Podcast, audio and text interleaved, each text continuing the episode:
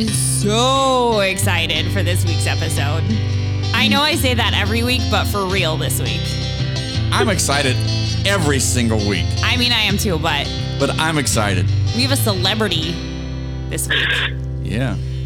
Welcome to this week's edition of An Hour of Your Life. My name is Kim, And my name is Steve. and on the phone we we have super famous local meteorologist Kirstie Zontini. Thank you so much for coming on the show, Kirstie. Thank you so much for having me. Uh, I don't know about super famous at all, but local meteorologist, yes, indeed I am. Well, Well, you're I, locally, you're Dayton famous. When when we when we told uh, our little granddaughter Kellen, because apparently they watch WHIO in the morning, and when we said, "Well, we're going to interview uh, Kirstie Zontini," Kellen's like, "What? You're Yeah. doing me? What, Yeah. Dad? She- ask her if she needs help, or Granddaddy, ask if she needs help." Yeah, So, she's so excited. yeah. Aw, well, I always need help. That's I love it. I love doing. Uh, you know, one thing we can do is school talk, so we get to go out and meet, you know, younger kids who are interested in weather. So, I, I mean, that's wonderful. I feel honored that she even knows who I am. Aw. Now, is that something that you, you know, has uh, meteorology and weather always been something that you were interested in? Do you, when you go It out to school talks, do you see yourself in those little kids? I do a little bit. Um, I grew up in Cleveland, so weather is a huge, yeah, it's a huge part of Cleveland and being in Northeast Ohio. I mean, we had tons of snow, lake effect snow, and we did get severe weather, not as uh, much as we get down in Southwest Ohio. Um, you know, so it, it always interested me. I I used to give the news to my parents. Um, I would pretend to be a news anchor, and my best friend and I, when we were little, would like get on our bicycles and ride around when it was like thunderstorms were beginning, and we'd yell funnel cloud because we'd say we were storm chasing. I love Which, it. hindsight, that's not safe to yell funnel cloud. It's like yelling fire in a movie theater. Like I really shouldn't have been doing that, or riding my bike when it was storming. So That's the equivalent You know. of That's texting awesome. and driving right now. I That guess. is, I love that story though. right. But yeah, so I always liked weather, but honestly, I didn't put it all together in terms of a career until I was in college. So Oh, wow. it just, I liked school and being a nerd. That was always something I enjoyed. It was just learning in general. So, what did you study in school to become a meteorologist? Did you, did you start with like a, a- some sort of background, or were you able to major in meteorology or climate Well, or whatever? Yeah, so a lot of colleges do offer uh, either meteorology as a major, or um, there's geosciences that you could do, atmospheric science. It's all kind of in the same boat. Um, so when I went to college, I always knew I liked news, and I, I did my school newspaper. Um, but I, I really enjoyed school. I was one of our valedictorians, and I love my science courses. Uh, but I, I just honestly didn't know really what I wanted to do with it. So I went to Ohio University and I was a broadcast uh, news major. And then while I was there, I could start taking some meteorology courses. And I took my first meteorology course and I absolutely loved it. And so from then on, I was like, wait, I can kind of combine my love of news and telling people's story, but also the fascination of the atmosphere and sciences. So I just kind of picked up then a specialization in meteorology. And so I did both of that when I was in school at OU. And then I continued my education through Mississippi State and got another bachelor's degree in geosciences. And that had also an emphasis in operational and broadcast meteorology. So, um, yeah, it was a lot of school, but But it paid off. it was it was. It paid off and um, meteorology is just it's it's fascinating and it's humbling because we just are always continuing to learn. Uh, there's just so much about the atmosphere that is you know still unknown and is almost always being discovered. And then as technology improves and computers it just it's making the science continuously evolve. So i enjoyed that i also thought it was interesting oh go ahead Oh, is you mentioned the the computers and things? Is that something that you are always having to learn? Um, does the technology, as far as what you have available at the station and stuff, are you always having to learn new technology and how to use it and all of that kind of thing? Yes. Yeah. So even so, I mean, two of the the big, I guess, products or tools we use is the satellites, uh, which gives us cloud information, but so much more. Uh, but you know, there was just a huge upgrade to the satellite system that we have available to us. And so that can give us even more, including not only you know what's going on with cloud cover, but you could see things like wildfire smoke, and it can help with hurricane forecasting and sea surface temperatures. Um, so that was fun to have that big update to the big satellites that we use here in the United States, and really that other countries have access to as well. Um, so that's a huge thing, and, and it, it gives us more fine tuned information with even severe weather as storms are developing. Uh, but also, our radars have evolved as well. Um, so that was uh, dual polarization was a big radar upgrade um, that we got to learn, and that lets us see obviously not only just raindrops and the movement of wind in a storm, uh, but it, it, slices even further, and and you could see things like debris now when it gets lofted in a uh, thunderstorm when you have a tornado on the ground. Um, and so that was fun to learn that and continuing to learn it as well and, and just honing your skills is something that over time as a meteorologist, it's like it, it, it just each year you learn more, each season you learn more. Um, and yeah, so it's always evolving. And then obviously computer models continue to get better as well. So yeah, I remember watching crazy. Yeah, I remember watching it, we were actually watching WHIO when the Memorial Day tornadoes came. Oh, yeah. And I mean, you could, I mean, almost literally see on the the radar where the the actual tornado was. It was yep. just amazing. yeah, I, and that was one of the tools that McCall had used was uh, it's called correlation coefficient, and it showed her that there was debris that was in the air. And as a meteorologist, it's it's um, you know you a broadcast meteorologist, a huge part of our job obviously is forecasting and tracking storms and covering weather accurately. Uh, but the other half of it is communicating to the public and keeping the public safe. So sometimes oh. we could see things on radar that we know, um, you know, we know on the ground what's happening, and we have to stay calm and collected and and really relay that seriousness. And that was a huge night for McCall because that's what she had to do, and she knew as she I was tracking those storms that it was just destroying you know, I, huge parts of our community. I, I am absolutely convinced you all saved lives that night oh, just oh, with your reporting. And I felt so Thank bad you. for McCall because you could tell that she knew, I mean, she was visibly upset. So she yeah. knew how bad that it was, but you could tell also that she was trying to be professional and hold it together. But I, yeah. I mean, knowing that, I can't imagine what that must be like to know that there is utter devastation right now going on and people are looking to you like that's got to be an intense amount of pressure. It is. Yeah. It, it, it definitely is. Um, it's a lot of pressure and, uh, you know, it can be stressful. And I mean, that night uh, we passed the baton to each other during severe weather events. I, you know, we never leave the station without somebody here. Um, and so that night when I woke up to get into work, half of what I was doing was making sure that myself and Gabrielle Enright, because we were the morning crew, um, that she could even drive into work safely. I, I literally called Gabby and said, you know, hey, you need to avoid this part of Greene County because there's still an active tornado on the ground. And um, yeah, and I, I hugged McCall as she left, and I took over then for the rest of the overnight hours. And you know, we hugged each other because we really didn't know we didn't know if people were going to be seriously hurt. I mean, we knew that this was really bad. And I think everybody just kind of had to wait until the sun came up to see what was going on. And we did have a man in Mercer County who lost his life. Um, it's a wild story. He, it was very, very wild. Um, you know, but other than that, I think we were incredibly blessed and lucky that and honestly, you know, that's a testament to you guys. Like, really, if you, if, if, that's people were looking to you and they've listened, thank goodness. Um, and yeah. for those of you who are not local, um, the story about the Memorial Day tornadoes and the one gentleman who did lose his life, um, his car came through his roof. I believe he was he was sound yeah. asleep. He was an elderly man, I think like seventy three or something like that. Sound asleep. Mm-hmm. His car came through his roof, and um, you know landed it on just, him right. essentially yeah. and so um, but that was the one loss of life and and thank god for you guys because um, honestly i think like steve said i think it would have been much much worse Yeah, and the National Weather Service um, office in Wilmington. I mean, incredibly stressful for them. So they they are the ones that issue severe thunderstorm warnings, tornado warnings.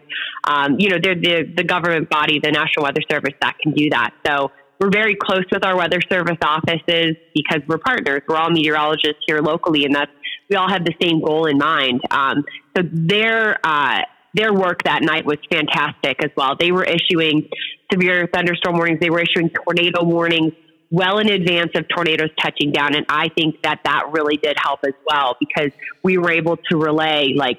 Here's the storms that we are tracking. Here's the warnings that are going. Please get in your basement, stay in your safe spot, that kind of thing. And, you know, McCall and, and our National Weather Service really uh, they did a fantastic job, and you know I'm honored that I'm a part of the team. But really, I, I'm I feel lucky that you know we've got a great community also of people here that are just very weather aware. Mm. I will give a testament to our own, you know, everybody that lives in the Miami Valley. Like I feel like everybody takes weather very seriously down here, um, and that's a big thing as well. Nobody yeah. ignored. You know, people really took it seriously. I, I, I get the feeling it's been like that for a while because we did a yeah. an episode on the Xenia tornado mm-hmm. and just what we yep. learned about how the the National Weather Service down in Cincinnati was knocked out, but the efforts they went through to shift to Cleveland and calling locally here to make sure that the the reports were getting out. It's just amazing of how yeah dedicated. exactly. Yeah, y'all seem like a tight knit group. It, I mean, you you really have to be. It is kind of a small world. I feel like, uh, and and we all have the same goal in mind. So so we really just try to help each other out as much as possible. And um, and I think it just it makes it better for everybody that way as well. And and yeah. So that being said, do you ever talk with the meteorologists at the other stations to kind of coordinate? And do you guys ever say, "Well, I'm seeing this, and this is what I'm going to forecast"? Do you agree? Well, I wouldn't say we do that per se, but uh, we definitely all have a good relationship with each other. Again, because we were all co- we're all covering the same storms, we're all covering you know the same snowstorms and, and that kind of thing. Uh, but within our own teams, we commu- we collaborate. Like yeah. McCall, myself, Dante. Um, you know, we all kind of leave each other a note for each shift of like, here's what I'm seeing in the morning for the chance for storms tomorrow. Then McCall comes in, she'll look at the latest data, she'll add tweaks to it. Um, and that goes for severe weather threats or for snowstorms. You know, she may pull my snow totals up a little bit, she may pull them down a little bit. Um, but we don't necessarily communicate that kind of stuff with the other channels. Um, that doesn't mean we're not friendly. Obviously, myself mm-hmm. and Jamie Jarosik are both on in the morning, so we'll tweet at each other and, and, you know, that kind of thing. And after Memorial Day, we all talk to each other about how everything was going and, and that kind of thing. Um, but within your own team, you have a lot of collaboration. And, you know, we'll converse with the National Weather Service as well about things that we may be seeing when it comes to severe weather threats or, you know, when we're in the middle of severe weather coverage. Any storm reports we get, we relay that to the National Weather Service so that that could help them maybe trigger a new warning or expire a warning and that kind thing was there any extra? So you, you talked about traditional school, going to college and earning the bachelor degrees. Was there any mm-hmm. extra training that you go above and beyond with your traditional education that that leads to what certifications you get? Yeah, so there are two major um, associations of meteorologists. There is the National Weather Association and then the American Meteorological Society. And so both of these um, organizations are made up of, you know, meteorologists of all different not just broadcast, but um, there are people from the National Weather Service and the private sector and that kind of thing. And uh, we're all can be a part of these organizations, and then they both have a certification or it's basically a seal of approval. And so you can apply for those types of things as well. And it's um, a written exam, and then you basically, oh yes, it's intense, it and then you like put together, you put together a reel of um, some of your your uh, televised broadcasts that you, that you're doing, and um, a panel of your peers will then review it and give you a seal of approval or deny it. So I mean, like, um, you could go, yeah. It's like, that's like you're getting a doctorate or yeah. something right here. yeah, I mean, so yeah, so that's that's like a um, that could be something that you pursue. That's that would be a seal, um, and both of those societies have that. Uh, you could go and get your master's um, in meteorology. You could study climate. Um, you know, so you can there's there's endless possibilities of continuous education above bachelor's um, that you could pursue. Now, we, we always hear people talking about the different weather models. You know, sometimes we hear about Yes. The European model or the is it the North American model?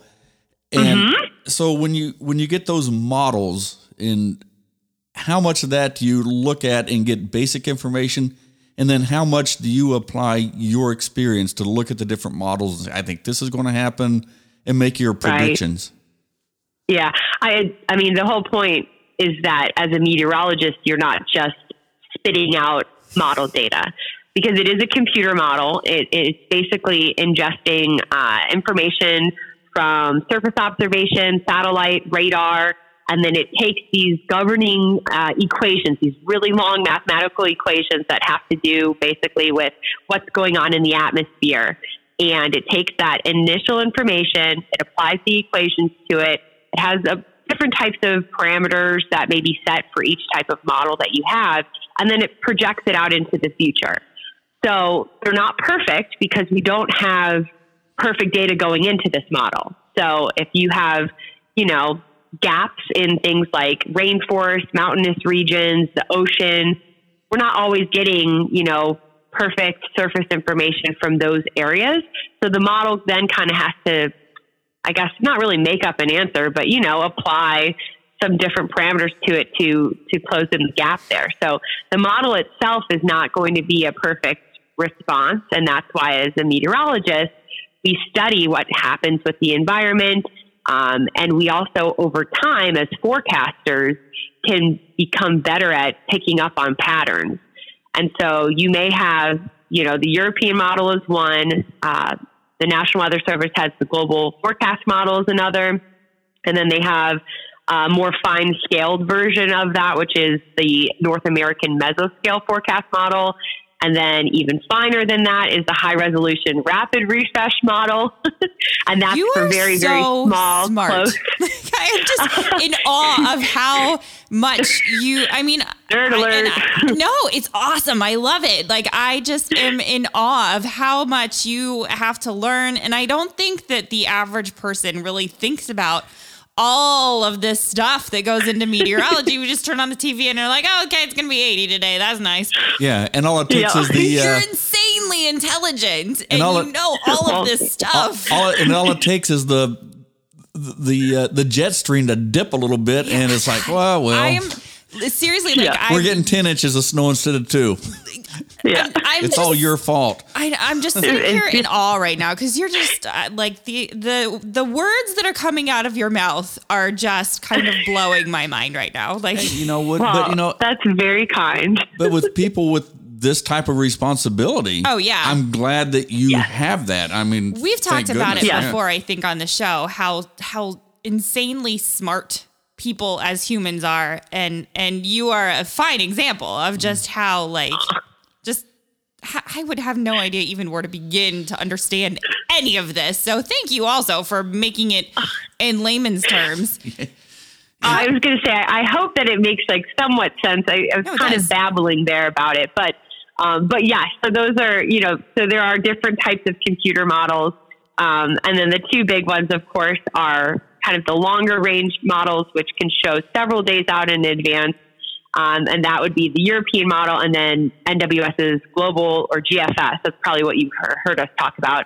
NAM, which you had talked about as well, that's another model. That one is more uh, for a, finer tune, so that's just a couple days out, but it gives you a higher resolution. And then the the smallest, or I don't want to say smallest, but finest tuned model is the high resolution rapid refresh, and that's just a couple hours out.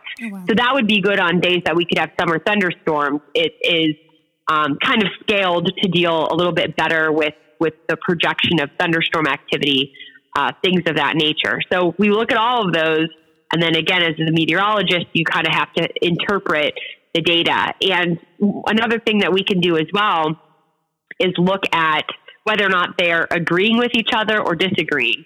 And um, that kind of helps give you confidence. So sometimes we'll talk about probabilities of if there's a high confidence that we're going to have this snowstorm.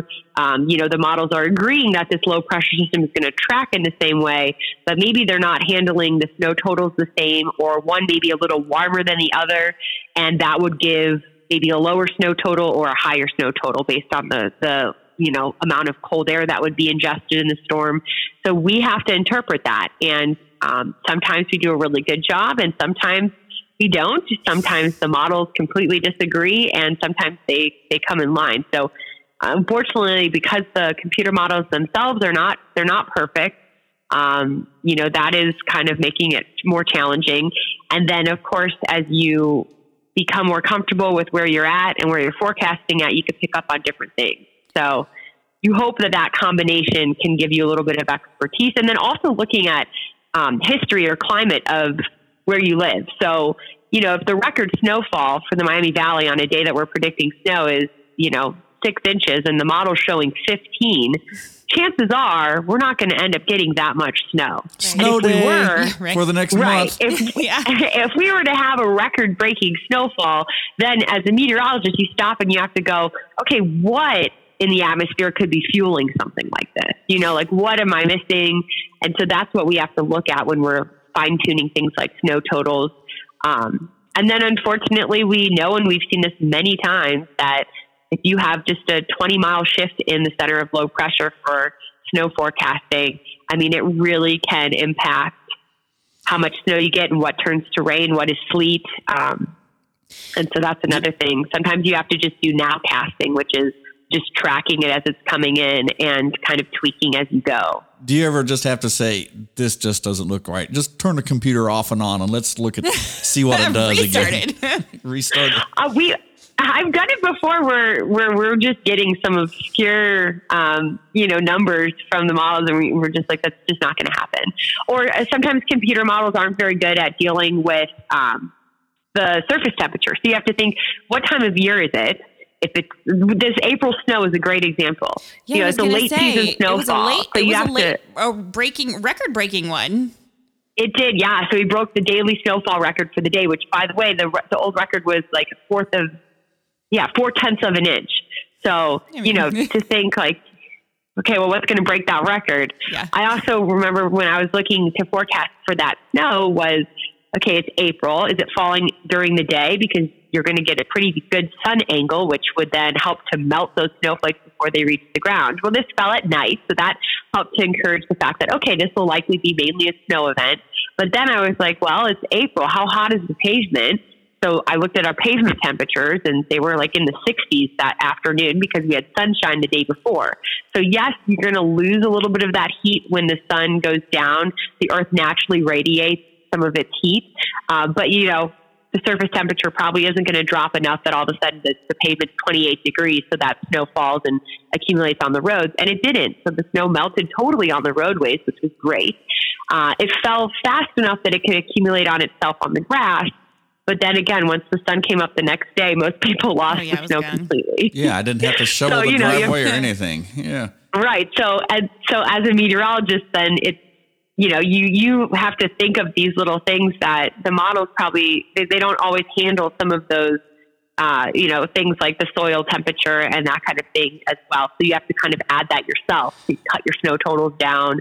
Or sometimes to me, I think a lot part of my job is just even relaying what the impact's going to be. I mean, if the snow falls at night and the roads are wet, well, your impact in the morning really isn't going to be that problematic. You're not going to have to worry about driving through wet snow. Mm-hmm. Um, you know, so sometimes it's just focusing in on what the actual impact is.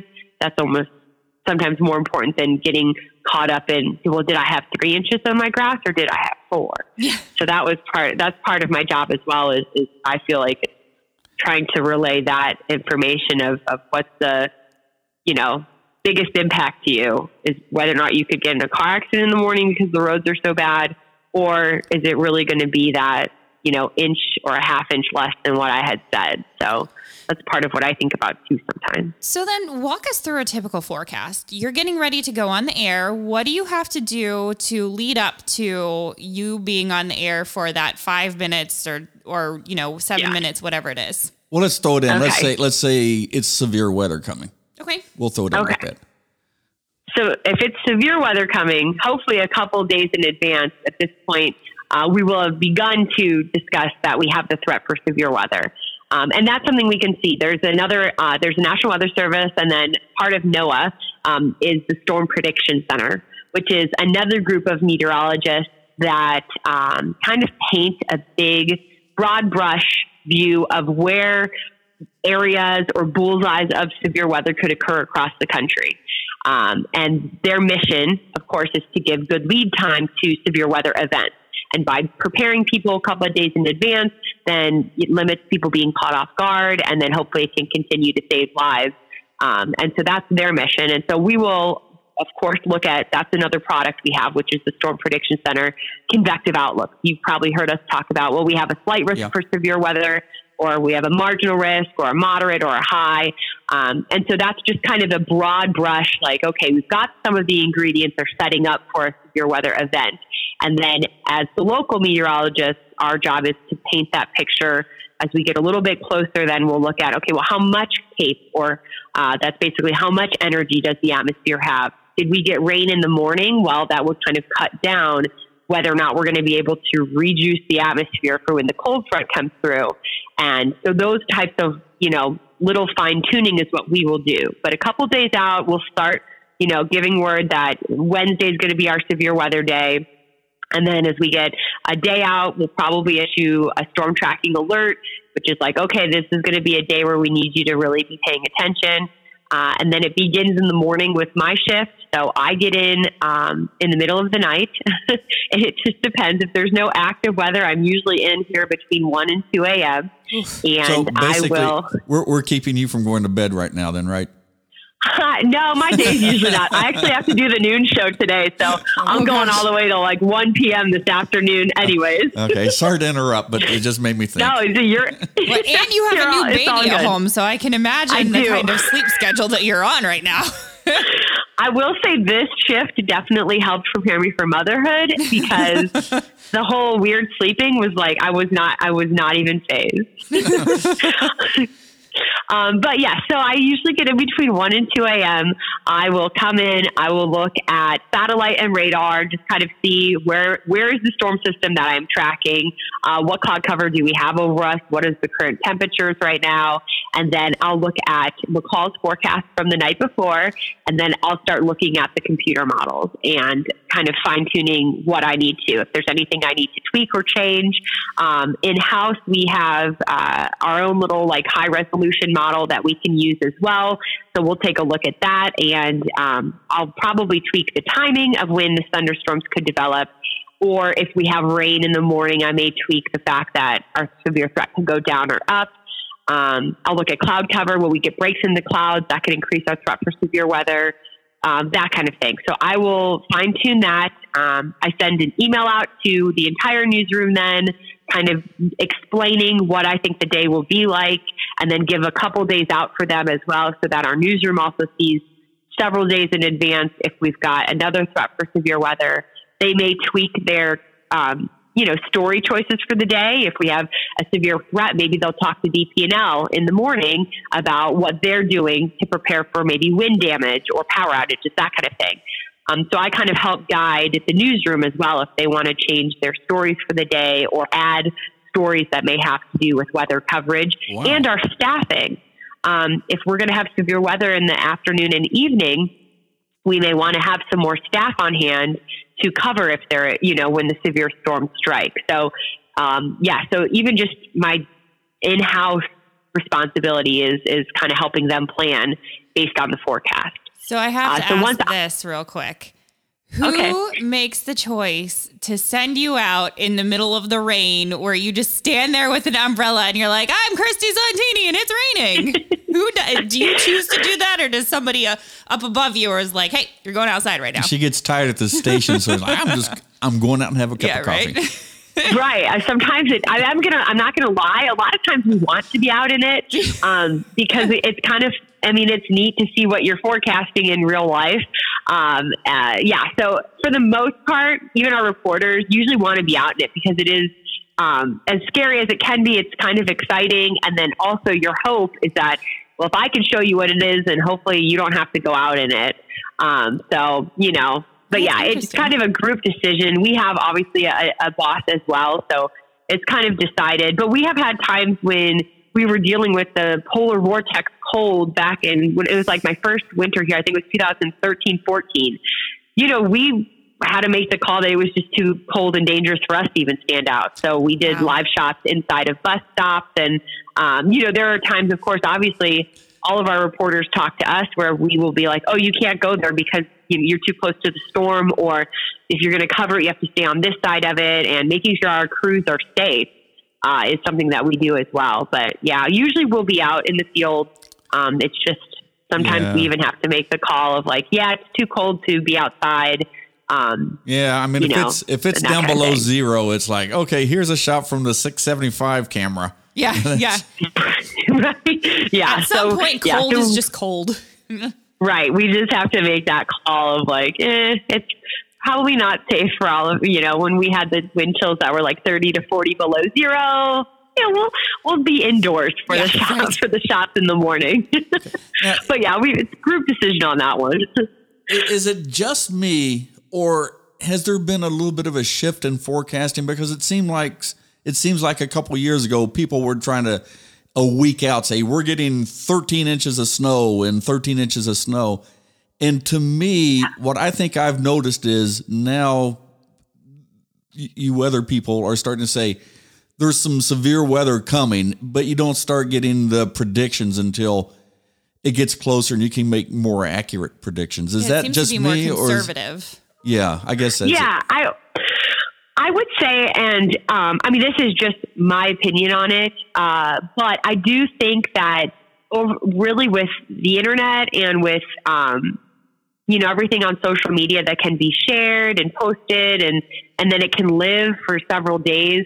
I think that there has been a shift of being um, as accurate, but then also making sure that we're cautious. But then also people can look at computer models as well and just share one computer model's, you know, 15 inch snow total and, and they might not actually be, you know, forecasting. They're, they might just be sharing it out to be like, oh, wow, look at this. And then people see, well, I saw on Facebook that it's going to be 15 inches. So part of us is trying to combat some of the like social media viral pictures and, and, you know, that kind of thing that, that we have to come combat against and be like, wait, no, no, no, no, we didn't actually forecast that. Yeah. And so that's kind of it's it's it's making sure that we're accurate, but then it's also just watching to make sure that um, you know if if it's going around that we're getting 15 inches, that we then can clarify. Uh, no, we're, we're really not, or this is what we're thinking. How Um, much of so a, we try to be as accurate as possible, but part of it too is just making sure that you know we can give a responsible window for when that snow total realistically would be. I Because yeah, of course you you could share it several days out, but Yeah, I mean, I personally appreciate the way it's Yeah. being done now. It's like, okay, we know something bad's going to happen next week, and I mean, you got to have some thick skin, I would think. Yeah, Because that's what I was I'm not. say. I'm not the person that's going to get upset when, when, you know, you predict and you are off a whole half inch of snow. What do these people do? I mean, they get paid for being right half the time. I wish I could do that in my job. And I imagine too, it's probably uh, a challenge. Sometimes I know when you guys go live on Facebook or whatever, there's all those weird, creepy guys that make comments in the comment section about how beautiful you are and stuff that has nothing to do with weather. Yeah. Is it is it a challenge? Have you had to kind of toughen up? Uh, it, it's it's definitely a challenge. Obviously, having um, you know criticism uh, is not easy to take in any field. Um, but as I mentioned before, it is it's a humbling um, science and field because we don't know everything. And the moment you think like I nailed this forecast, the week later you could totally blow a forecast, and you're like, I don't know as much as I think. And you have to be willing to say that, and you have to be willing to adapt and grow. A part of it too is sometimes like it's hard to communicate the forecast accurately. I say you could be the best forecaster and have the most accurate forecast that you wrote down in your office, but if you can't relay that to your community, then it's worthless. Um, so that's a that's a, a, a hard part of the job sometimes as well is just making sure that you are you know, really relaying what the threats are, what the totals will be, the timing, and that you're not confusing. And, you know, we have 13 counties basically that we cover. And we know in the winter, like the snow does not just decide to fall uniformly across the entire Miami Valley. So we have to really make sure that we're highlighting, you know, different parts that might get more, that might get less, the timing changes. And so that's what we're all trying to cram in in three minutes is basically what we get um, to explain all of that. So it is hard. Uh, and with social media, it's a lot easier for people to say whatever they want and really have no filter to the criticism they may want to give you. Uh, so yes, you because you kind of have to learn to have a, a thick skin um, and and either reflect on yourself, which I will say, if we have blown forecasts, I promise you, McCall and I, um, Dante as well, we will look inward and we have you know our own little text groups, and we'll be like, okay, what ha- what did we miss? What you know that kind of thing, and that you have to do that. As a meteorologist. It's like you really have to go, go back and examine was it something we explained improperly? If the models were wrong um, you know how did we interpret it? Did we miss something? And we've learned from different weather events you know? We've learned that certain setups will give us severe weather where maybe it's, it's not really showing up in the models but we know that if we're close to the center of low pressure that that can give us spin up tornadoes like this that's something that i just sticks out in my mind of just a little example that mccall and i have like picked up on because we basically started almost at the same time. So we've kind of like moved through together. Uh, and, and, you know, we have some weather events that her and I have honed in on because of just being here and, and picking up on mistakes of the past and remembering them. So you got to have a thick skin. So it's not all horrible. Sometimes it does make you just look back and be like, okay, what did we learn from this last weather? No, That's good that you can do that. you that. all do a fantastic job. Yeah, I mean, absolutely. I mean, I mean, what what are the last minute things that can affect your prediction? What are they? Yeah, oh. like, like, just some of those little. There's probably like a million things. Uh, a million. I will. I'll say uh, we'll just do severe weather because okay. um, because we're going into severe weather season. Um, and we try to relay that as well in the broadcast. So, like, if we're, um, you know, forecasting severe weather a day out, and in the morning I come into work and we have one of those mornings where we've got almost an overcast sky and we're kind of getting some rain that just moves through with a quick disturbance. If that doesn't clear up by like lunchtime, okay, I'm like, we're, we're dropping, the threat's starting to really drop. And if those clouds don't break at all, we can almost kiss the chance for severe weather goodbye. So we tried to relay that evolution throughout the newscast. So in the morning to the noon to the five. Sometimes we'll jump on Facebook and kind of update as well. Now that can go in reverse where we may not really have a threat or it's not super high for us. And all of a sudden the clouds break in the afternoon and we're really ramping up and we're getting sunshine and our instability is increasing. Well, if we get a front later that day where we know, okay, this might actually explode into some severe weather. That's kind of a little bit like Memorial Day, not totally, but um, so those kinds of things in, in the in the summertime can impact us. Um, really watching watching the rebound from one round to the next is important when it comes to thunderstorm development. Cloud cover is really important as well. The timing of a front. Obviously, we can have severe weather in the at, at night, but um, if we're getting a little too late, we might end up losing a lot of that instability that we built during the day. So that that's a couple things that we look at that can kind of tweak things. With winter weather, you know, we don't have a perfect picture of each layer of the atmosphere. And so with snow forecasting, having just a, a, a, small layer that might be a little warmer or a little colder than what you're expecting can actually skew um, either the type of precipitation or how much snow or rain you get. So those are just small things where we might have a little pocket over a couple counties that is warmer and all of a sudden they're starting to get rain and everybody else is getting snow. And, and that just happened. I mean, that's just, it's the atmosphere. The models probably didn't pick up on it. And, you know, we send up weather balloons, which give us a snapshot of the atmosphere from the ground to the top.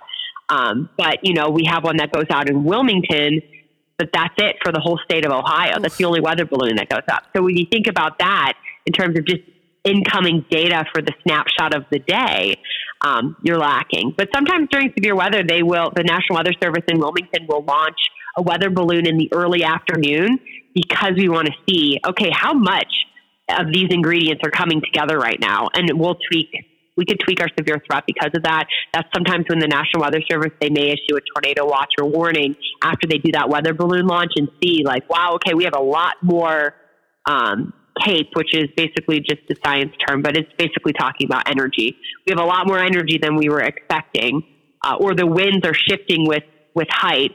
Um, so we might need to upgrade our severe weather threat. So, do you generally speaking, do you find it more difficult to be to accurately predict at one point of the year versus another? Like, is it more difficult to predict accurately in the summer versus the winter? Or it's going to be hot in the summer, cold in the winter. Right, yeah. no, no, I totally get your question. Um, I will say, I think that I think snow forecasting is harder because there's so many little variables, like I said, with like just le- levels of warm and cold air and how thick it is, and, and the changing of precipitation type. Um, so that's really that's pretty challenging. I will also say that nobody gets mad if they don't have a tornado at their house, but people get very upset if they do not get the snow that they wanted or expected. Really? Um, yes. I, yeah. I, I never, I never really realized it in the past. I, people get really disappointed. They want, I mean, snow is fun, but snow also can be a pain, extent, obviously, and yeah. it can be dangerous. Every kid um, from K yes. through 12. Yeah, right. Right, yeah. right. Every kid wants a snow day. Yeah, so I'll say blown snow forecast almost push a different type of pressure on you mm. of of you know being as accurate with those snow totals because yeah, people will they do they do get upset. Um, I feel like more with snow. Hmm. Obviously, like I said, if you're forecasting for the potential of severe weather, sometimes it just isn't reached, and that's fine. Or you have right. thunderstorms, but they don't produce tornadoes. Well, hey, guess what? Oh, darn. no one's upset about that. The point is, you need to be prepared for it. We're right. not going to be like, well, the threat's low, so you should just ignore it and just go play your baseball game. Um, you know, we don't want that, but. Uh, yeah, I think there's like a, a slightly higher level of pressure with the um, snow forecast, and then there's a higher level of pressure when it comes to just you never want to miss severe weather. That's the worst feeling, mm-hmm. obviously, because it's legitimately life threatening and dangerous. So you want to err a little bit on the side of caution almost. I'd, I'd rather be, I'm sorry I prepared you for the severe storm that didn't end up happening than you had no idea and you were totally caught off guard. Yeah. Well, I mean, a severe, they, they definitely, I mean, a severe storm, a tornado, I mean, everything could shift. You could be watching oh, the yeah. models and everything and, and mm-hmm. not see, and it could just develop over yeah. Dayton right now, and is like, how well, could you have even the, known that? This what is it, seventy four tornado? Yeah, that I think that's kind of what it yeah. was like back then too. It was like a fine day, and then all of a sudden, boom, tornado. And then, yeah, and I mean back then the radar was like archaic, so right. the fact that Gil was even able to to get that, you know, hey, get that warning, get that community um, alerted to what was going on is a testament to him. He was awesome. But I will say too, you know, the the, the threat for severe weather is, I will say, uh, probably more scary. I, I feel like people are, are more afraid of severe weather. And after Memorial Day now, we do have a whole nother level of almost PTSD because it was mm-hmm. so horrible for the people that lived through it, the people that, you know, lived through their homes being completely torn apart and people that still don't even, they're still not living in their homes. Oh, yeah. So, you know, we go into that we take that very seriously as well of not we don't want to you know bring false alarms or anything like that. So just it's a, it's a new level for us too even as the local Mets here of knowing that each time we have the threat for severe weather there is going to be a population of people that are like really afraid. Yeah. And um, you know we hold that responsibility in our in our hearts as well when we're forecasting of when not scaring, but right. preparing people. Yeah, sure. when we did our, our episode on the Xenia tornado, we interviewed a survivor of the tornado, and the lady yeah. was in fourth grade, and she's, she says she still she, has nightmares. Yeah, she goes, I have PTSD. If if I yep. see a storm cloud, I'm headed to the basement. Yeah. Yeah. I mean, how traumatic I mean, was that? Yeah. yeah. and right, and she was a little girl. She was in fourth grade, not even you know an adult, and it still is something that she carries with her forever. We have a I have a coworker who's a video uh, one of our video editors. He was also a little kid um, during Xenia, and he has just vivid memories. But it's always in, in it, he carries it with him forever because he'll he'll never forget that day. Wow. Um, but he was in school during it as well, and yeah, so we we definitely, you know, we have all this different type of weather all the time here in Ohio, and that was a huge tornado outbreak. Not only for us, but I mean even across the country, that was a huge outbreak.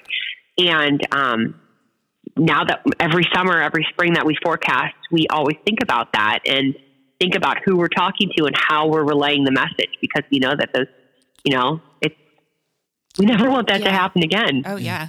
Now, is there an agency, maybe NOAA, maybe locally, that tracks mm-hmm. the accuracy of forecast? Yeah, NOAA does. I mean, even we do our own forecasting competitions with each other, and we'll just do. We'll pick like a couple weeks, and we'll track our our our highs and lows and that kind of thing. But NOAA usually, I mean, the the thought is a, a seven day forecast is usually about eighty percent accurate. Again, the hard part is well, did it happen in my backyard? Is a lot different than the overall accuracy of things, yeah. if that makes sense. Mm-hmm. So, uh, and it gets tricky with precipitation, you know, the chance for rain. Well, it didn't rain at my house, so you're wrong. Well, no, not necessarily. I've, I've read that on Facebook. Four, yeah, yeah, yeah, yeah. when we, when we say there's a 40% chance of rain, it basically means that there's a, you know, a four in 10 chance that at any point in our forecast area, there will be precipitation. Boom, you got so it. we forecast for 13 counties. You know what I mean? So right. that's yeah. where even precipitation with people, it it it portrays that you're always wrong. Yeah. But you know, necessarily or not necessarily. And that's how I sometimes I, I think it's a little easier to explain like the chance for storms as isolated, scattered, widespread. If I'm mm. saying widespread across the Miami Valley, pretty much everybody's going to get storms. Yeah. If you're saying scattered, you're like, okay. And then if you're saying isolated, you're like, chances are I'll be fine outside. And, and really you would be. So I don't know. There's a difference of people, some people use the, the number chance, but I think that sometimes that's hard to just understand that. I, I kind of prefer to use words like isolated, scattered, widespread. That's my preference. I don't, you know. Yeah. I don't know. yeah. Okay. We we have to slip this question in. Like I said, Okay. When when we told Kellen that we were going to be talking to you, she got so excited. But the one thing that she had to ask right, the first thing was, Dad or Granddaddy, please ask her who picks her wardrobe. Aw, tell her it's just me. So when I look really bad, I just, you know, must not have had a lot of time that morning.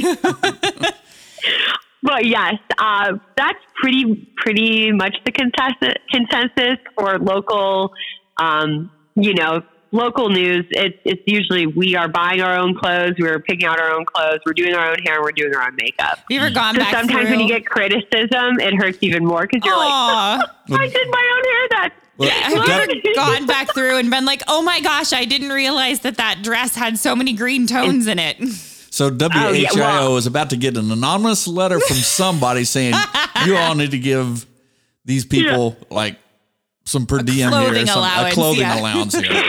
That would be great. There are, I mean, some stations do have clothing allowance. Uh, I used to work in Youngstown. That was my first station I ever worked at. And I did get a clothing allowance there, which was Ooh. cool. But again, I still picked out my own clothes. So, um, you know, clearly there were some duds. Uh, but we do have like, um, you know, we'll have help with like, if you're really like, I don't know what to wear of, of you know, some of the veteran people that have been here for a while kind of give tips and help the newbies out and that kind of thing of we keep it simple try to do like basic dresses and especially with being on the wall with all the colors that are behind us. Okay how like, do you do that? Because i've seen pictures of the green screen yes. and it's green how yeah. how do you know exactly where to point yeah oh so if we can ever do station tours again, um, you know, pre-COVID, we would have people that could you could come in. A lot of classes would come in, which was really fun to show kids because this was like the magic of how that works. But we actually have two television monitors on either side of the wall. So when I turn to the right and I look straight ahead, I can see the the monitor, which shows what you see at home. So I could see myself with the graphic behind me. And so that helps me to figure out where to point. And then when I look straight forward at the camera, there's also a monitor there that shows, again, me with the graphic behind me. So I could see where to point and where to stand. And, you know, that way I could like move over if I realize I'm covering up a word or something like that. But it's backwards, yeah. right? Is it reversed? Uh, it is a mirror. Yeah, it's Oh a mirror reflection. It's So like, it takes so yeah, practice. So you, it does. It, and it, at OU, at Ohio University, I was lucky we had um, a local uh, TV station. It was the PBS affiliate, but it was all- student run. But it was the news. I mean, in the in Southeast Ohio, it's either WOUB or you know, there's a couple other news options, but it was one of the options, and, and we got to work on it. So I did get to practice. Like before I even graduated, I thankfully was pretty comfortable on the green screen. Uh, but yeah, it's really weird. And to be honest, if I think about it too much, it almost confuses me. If I'm like, wait, I'm raising my right hand and I'm seeing it as my, I can't think about it too much now. I So- just have to do it. So, for a meteorologist, is there a a career progression? Like, what's the pinnacle? Is it like to to be? Does you know, everybody want to be for, on the Weather Channel? Uh, no, I don't think so. And there are a lot of meteorologists. So if you go in, the, in the broadcast television world, um, you know, the highest level is the chief. So that is like McCall is like our team leader. So that is, uh, I would say, a career goal. Now it also has very strange hours. So you know, so it just you kind of have to do what shift you almost prefer as well. Um, but the chief is like the the weather team leader for whatever station you're in. So that's pretty cool. Um, but yeah, some people never even want to be on television. Like this isn't the only path. If you do study meteorology, um, you could work for the National Weather Service.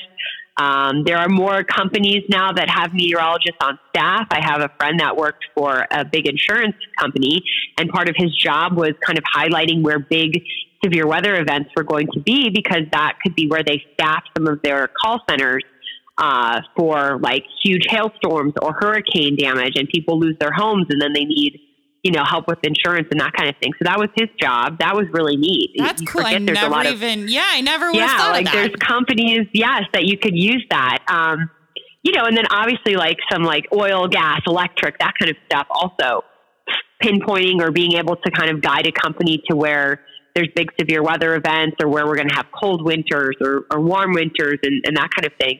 Uh, you know, there is some private sector that you could do that that people can employ their their meteorology skills. Airlines as well is another big one that will have on staff meteorologists, um, and then uh, the military as well. So there's definitely a lot of options that you could go. Oh, and going into teaching. Yeah. So there's a lot of Yeah. different things that you can do uh, with a meteorology degree that isn't television. I graduated with, you know, several of my friends that were like, I'd never want to be on TV, and they didn't. And there's and, and that's that's totally fine because you know it is a, a big chunk of our job is not only being accurate but accurately explaining what you're forecasting and and helping to educate on you know different weather events and we don't get hurricanes here but we have to talk about it a lot so you have Oh, to yeah. you know know how they develop and earthquakes and volcanoes you know you're kind of the resident scientist in general um, at your station so part of the that is it's fun to kind of explain all that even though i you know i'm not a geography major i wasn't you know i didn't study that fully but i still know enough to help explain plate tectonics when we have you know volcanoes or an earthquake and that kind of thing So I, I got a question. I'm hoping you can answer this one.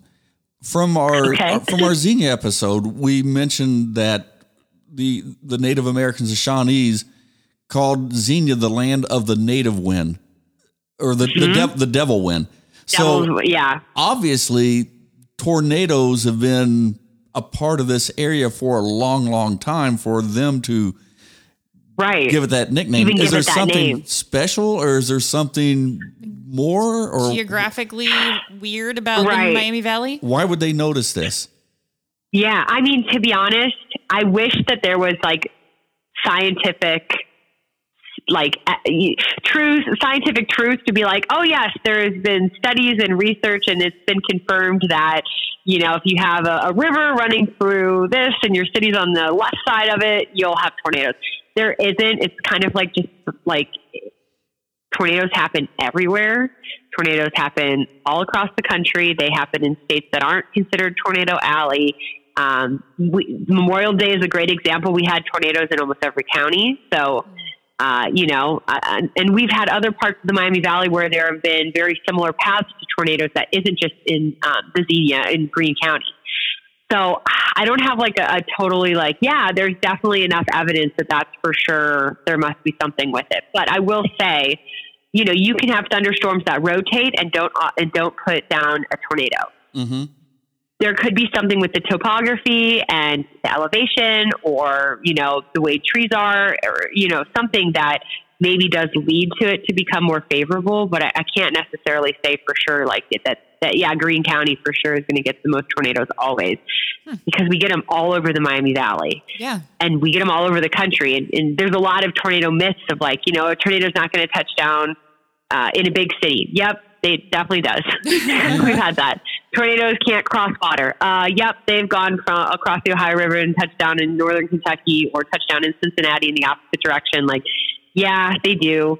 Um, The tornadoes you know, so do what they, want. And it, they do what they want and they're yes unfortunately it's like they do what they want it is really interesting because clearly that name they've we've clearly had severe weather in uh, southwest ohio for decades and decades and hundreds you know what i mean Yeah. so that's neat that that's been observed um, and to be honest we could probably look at because when the tornado touches down it it'll leave a scar in the ground and that was something um, that we could see on Google Earth, which is neat. I mean, not neat, it's sad, but it is neat in a science geeky way Yeah. of like you can see on aerial views of the cornfields, like where things have torn or when trees were like uprooted and, um, and you could see where they touched down. So to like think of like the scars that are in the earth from the different tornadoes that have touched down or trees that have had to like just regrow, regrow naturally in a forest because it- there was a tornado that touched down. it could be just something as simple as a tornado hit and tore up their village, and they just Yeah. said, "Well, the devil say, went right. hit us." Yeah. Yeah. Who knows? Yeah.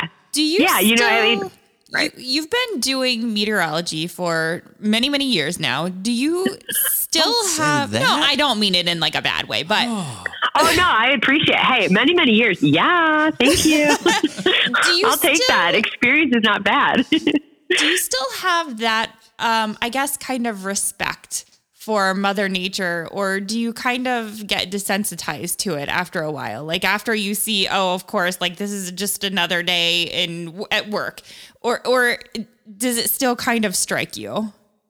oh no, it still strikes, and I think that that's how I feel like that's why, uh, like meteorologists, like why why you choose to study it because it just never it never gets old and it never gets. pre- I don't want to say it never gets predictable, but it doesn't. but it's always. It's true that it's it's always changing, Yeah. and what we know about the atmosphere is always increasing, but we don't know everything. So, you know, it, that to me is just so fascinating. You could have similar setups and, and, and have totally different outcomes. You know, we have severe storms that develop and one will put a tornado down and, and one won't. And it's just like, it, it never gets old. Snow never gets old to me. Mm-hmm. It's fun every winter to, to watch the first snow and forecasting for it is a challenge. I mean, that's part of it too. It's challenging. So that also keeps it very exciting as well. Um, but yeah, just know also that like if a forecast is wrong or blown, we beat ourselves up. Like we're not just like, oh, poo, uh, too bad. Aw. So sorry. Like we understand that this So- that businesses and and you know schools cancel and businesses plan what they're going to do and golfers want to get out and, and golf and and that kind of thing. So, So uh, yeah, nothing is worse than that. So you're admitting you're not perfect. Oh, Oh, of course not. No, definitely not. Kirstie, Yeah. Kirstie, ah. we're, we're coming up on our hour. This has been thank an you. absolutely so much. informative episode. Oh. That yeah, it, it, it- I've learned a lot. I didn't even know how much I didn't Thank know. you. Yeah, Yeah, I just want you to know Well, too thank you guys. that we we appreciate your efforts and Yeah, absolutely. I- we understand the responsibility that you have, and like you said, to schools, the people that have to commute and go to work, and the airlines, everyone who depends on the weather, and we're all affected by it, and we just appreciate and recognize the responsibility that you all do for us. Yeah, and if, thank if you. everybody is ever mean to you about your blown forecast or whatever, you just let us know. We'll take care of it. Thank you very much. I will say, you know, in general, we've got a really good community, so I, I, I appreciate the kindness and you know, uh, overall, it's definitely very, very much everybody is very kind and respectful to each other. And um, I love living here. I mean, I, am not from this area. I'm from Cleveland, so when I moved down here, I, I, I just never left. I don't, I, you know, I don't want to. So part of that is is the community and my interactions with with everybody that lives here, and and them letting me do my job and me hopefully helping. So. Uh, I, I definitely appreciate that I can call you know the Miami Valley, this area, my my home now, and um, you know it's it's a fun job. You guys are very easy to talk to. I was actually quite nervous. Oh so no, we're just I'm yeah, not gonna. I really was. So I really appreciate you both. Oh well, thank you so much for coming on the show. So uh, we got to wrap it up. Yeah, we got to wrap it up. All right. So if you want to find us, you can go to an hour of your life.com is the easiest way. If you want to Because I put all the links right there. Yeah. Um, if you want to send us just an email, it's a lost hour at gmail.com. On all the socials, Twitter is a lost hour, and Facebook and Instagram are both an hour of your life. All right. I think that's it for this week. So again, Kirstie, thank you so much. Absolutely. And from our studio thank here for in, having me. And from our studio, you're quite welcome. and from our studio here in Sugar Creek Township. Thanks for spending an hour of your life with us.